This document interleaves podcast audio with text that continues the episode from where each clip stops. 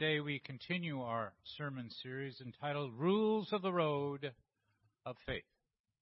And today's title is You Can't Make Repairs While in Motion. Last week, David talked about the concept of being or feeling empty and how we can't run on empty. Today I'm going to talk about just the opposite, meaning being way overloaded struggling through many, many things and have a need for rest and peace. I'm exhausted. I'm stressed to the limit. Even my bones are tired. I'm drained. I'm running on fumes. I'm just plain burnt out. I think just about everyone in this sanctuary has experienced these feelings. We live in a fast paced world where we are often overachievers, hurrying to make deadlines, rushing, working too hard until all our energies are depleted and our well being is at risk. The stresses that are upon us are daunting. Everyone is confronted with a variety of trials, challenges, and temptations that far exceed our capacity to, capacity to deal with on our own. Some of us stay connected around the clock to cell phones and emails. We are unable to unplug ourselves. Our brains are so stimulated by the constant electronic glare of computer and television screens that we chase away the experience of any real peace and rest. However, we are not meant to live as isolated individuals who are in complete control. The lesson God desires us to learn is that we surrender our independent, I know it all view and attitude and become vulnerable to, reliant on, and dependent on God. Much as children are reliant, vulnerable, and dependent on adults. We will find Jesus in that place ready and willing to help each of us carry out our burdens, carry our loads. I'd like to talk about three issues presented by both, actually, of our scriptures today. The first comes from the language of the verses themselves. In verses 28 through 29 from our scripture from Matthew, Jesus calls, calls to us, each of us, come to me all of you that are weary and carry heavy burdens, and I will give you rest. Take my yoke upon you and learn from me, for I am gentle and humble at heart, and you will find rest for your souls. At first glance, the call is appealing, for Jesus calls those who are worn out from carrying a heavy load of spiritual, physical, worldly burdens. He calls for you and me to come and rest. Given the struggles most of us are facing, this is appealing. For when we find ourselves weighed down by things that are troubling, we deeply desire relief. However, Jesus does not offer us help in the way we may want. After all, when we are carrying a heavy weight, our desire may be for Jesus simply to take all that weight off of us. But what we desire and what we need may not be the same thing. God's concern is for our real needs, not our desires. In these situations, we again see that God's ways are not our ways. So Jesus does not promise that the load will be taken away from us. We are instead urged to trust Jesus and place a different weight upon our shoulders His yoke. With faith in a God who knows all about our loads and helps us carry those loads, we end up with a benefit that lightens our loads and refreshes our souls. When we have difficulty in our lives, such as financial problems, physical or emotional illness, a legal matter, marital issues, or so many more. Jesus does not say that he will take those problems away. He is saying that he will be able, we will be able to rely on God to give us the strength and the power to deal with those issues. Jesus knew he was carrying a tremendous weight. He also knew where he could go to get help to, to carry it. At Luke 5, 15 through 16, we read, The news about him spread all the more, so that the crowds of people came to hear him and to be healed of their sicknesses. But Jesus often withdrew to lonely places and prayed to God. Now, after he prayed to God, did the press of people around him slow? Did those demanding things of him stop? Absolutely not. In fact, they grew. But was he given the strength and power to continue his ministry? Absolutely yes. And that continued to grow. Perhaps the greatest example of the reliance upon God, uh, upon God by Jesus is in the famous story of him in the Garden of Gethsemane. You know this story. At that location, I'm sure that Jesus knew what was about to happen to him. He would be soon to be arrested. He would go through two trials, would be beaten and tortured, and ultimately die a terrible death through crucifixion. In response, Matthew tells us at chapter 5, verses 37 through 39, and he took with him Peter and two sons of Zebedee, and they began, and he began to be grieved and distressed. And then he said to them, My soul is deeply grieved to the point of death. This is Jesus talking. Remain here and keep watch with me.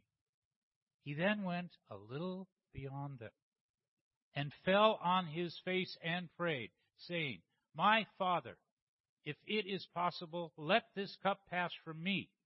But immediately after that said, Yet not as I will, but as you will.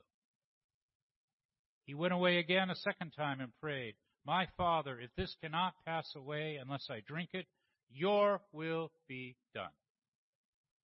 Now we know that the cup was not taken away from Jesus, and he did, did experience all that he knew he would.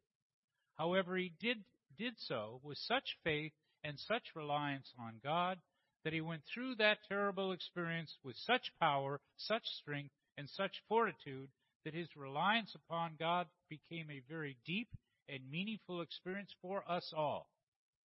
It is still a beacon to Christians today when we experience hardships and suffering. The second point of the scripture is that we can receive the wisdom and knowledge of God through the yoke of Jesus Christ, if we put on that yoke. Now, we don't see many yokes around the South Bay these days. Indeed, we may forget that a yoke is a wooden bar or frame that joins two animals together so that they can pull a heavy load. It's not only meant for two animals, but something that was used by its owner to train inexperienced animals for their work. A less experienced animal would be teamed with a more experienced one so that the newbie, the new kid, could learn how to pull a heavy weight.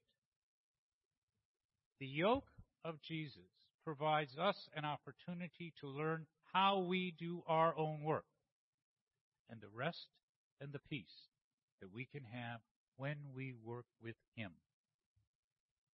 Through faith, we are partnered with Jesus and taught how to balance and maneuver living life in Him in this world.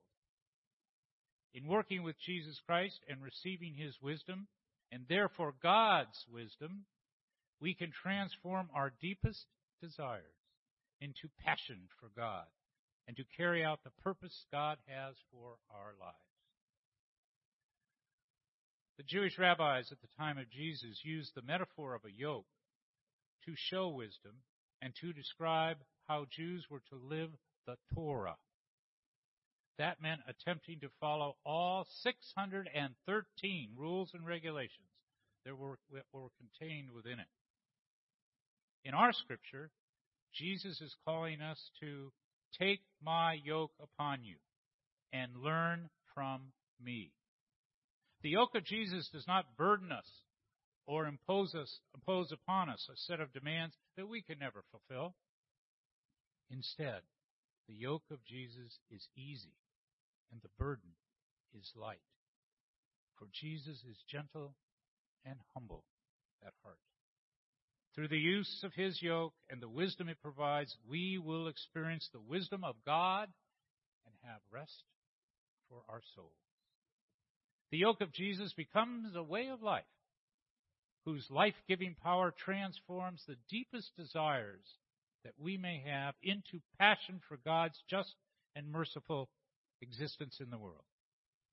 The yoke of Jesus, when we take it upon us, will help us deal with our deepest hurts and deepest pains so that our lives can embody the creative deeds of power as seen in the life of Jesus. In this way, Jesus brings wholeness, completeness, rest, and peace to our lives. Third, the yoke of Jesus invites us into a deep humility. And Jesus knew that such an invitation will not always be easy and eagerly or consistently embraced. And I can personally speak to that. Humility is a difficult thing. Accepting this invitation means we have to work to do, even though there is an easy yoke and a light burden awaiting us. It means admitting right up front that we are not self-made women or men. It means that if we agree to walk this walk with Jesus, we do not have all the answers in spite what we may think. Sadly, it is the fear of appearing to others to be weak and needy that often keeps us from entering more fully into an open and vulnerable state of working with Jesus with humility in his yoke. We need to understand that we are no longer in control, but through Jesus Christ and his yoke, God is in control. Therefore, we should enter into this relationship with an attitude of anticipation that we are about to become something better than we were before this new relationship. We will become someone more complete than we ever could have become on our own when we enter the yoke of Jesus Christ. Humility includes submissiveness to the will and heart of God. What this translates into is trust that frees us from fear. Jesus was able to do this. He was able to surrender to the will of God because he trusted God. He believed that God would work it out and bring good from it. When we trust in God, we lose much of the fear that many people live with. We don't have to struggle at being in control when you know that God is in fact in control. The apostle Paul had been struggling with a weakness in his life and had prayed for God to take it away. At 2 Corinthians 12, 9 through 10, he reports, But he said to me, My grace is sufficient for you, for my power is made perfect in weakness. Therefore I will boast all the more gladly about my weaknesses, so that Christ's power may rest upon me. That is why, for Christ's sake, I delight in weaknesses, in insults, in hardships, in persecutions, and in difficulties. For when I am weak, then I am strong. There's only one way that Paul could have made a statement like that. He had to have complete trust in God. He realized his weakness caused him to be totally dependent on God. When he was strong, he tried and usually failed to rely on his own strength. But in weakness, he had to live in dependence on God and trust him. Humility means living without fear because we are in the yoke of Jesus Christ. Ralph Waldo Emerson said, A great man is always willing to be little. And his English contemporary John Ruskin wrote, I believe that the first test of a great man is his humility. I don't mean by humility doubt of his power. But really great men have a curious feeling of the greatness is not of them, but through them. And they see something divine in every other person and are endlessly, foolishly, incredibly merciful. One of my favorite biblical stories illustrating the humility that we should not and should be demonstrating in our lives by taking on the yoke of Jesus Christ comes from the Old Testament book of 2 Kings chapter 5. Therein, a famous general and commander of all the armies of the nation of Aram developed leprosy. That illness not only threatened his life, but also his career and the security of the entire country. The general learns there's a prophet in Israel by the name of Elisha who has the power through God to cure leprosy. So the general travels to Elisha's home with a huge amount of money for Elisha and his entire army riding on horses and in chariots. However, when he arrives at Elisha's home, Elisha doesn't even come out of his home to greet him. But instead, he sends the messenger. And the messenger says, Go wash in the Jordan seven times and you will be cured. The general's response is a classic for an egotistical and far from humble person. Even though he had just been handed a cure for his dreaded disease, the general is upset with Elisha because he wasn't even shown the proper respect he expected. He thought Elisha would come out of his house, cure him right there, and give him peace and rest from the disease. Instead, the general then left in an egotistical rage and started back for home. He was going to turn his back on a cure just because his ego stood in the way of accepting it. Then, when one of his lowly servants pointed out, uh, General, you've just been offered a cure. Who cares the source from which it comes? So, the general thought, hmm, might be right. He went and washed seven times in the Jordan, and much to his surprise, he was cured. Then all of his ego left him, and he was filled with humility. He went back to Elisha and accepted Elisha's God as his God. How many people do we know like the general? They are so wrapped up in themselves and their own ego that they fail to see or hear or feel that they can receive help carrying their heavy loads through the yoke of Jesus Christ. So the story Jesus is telling us is that if we truly want rest on the journey of life, we are not to worry about having to carry a load through that life.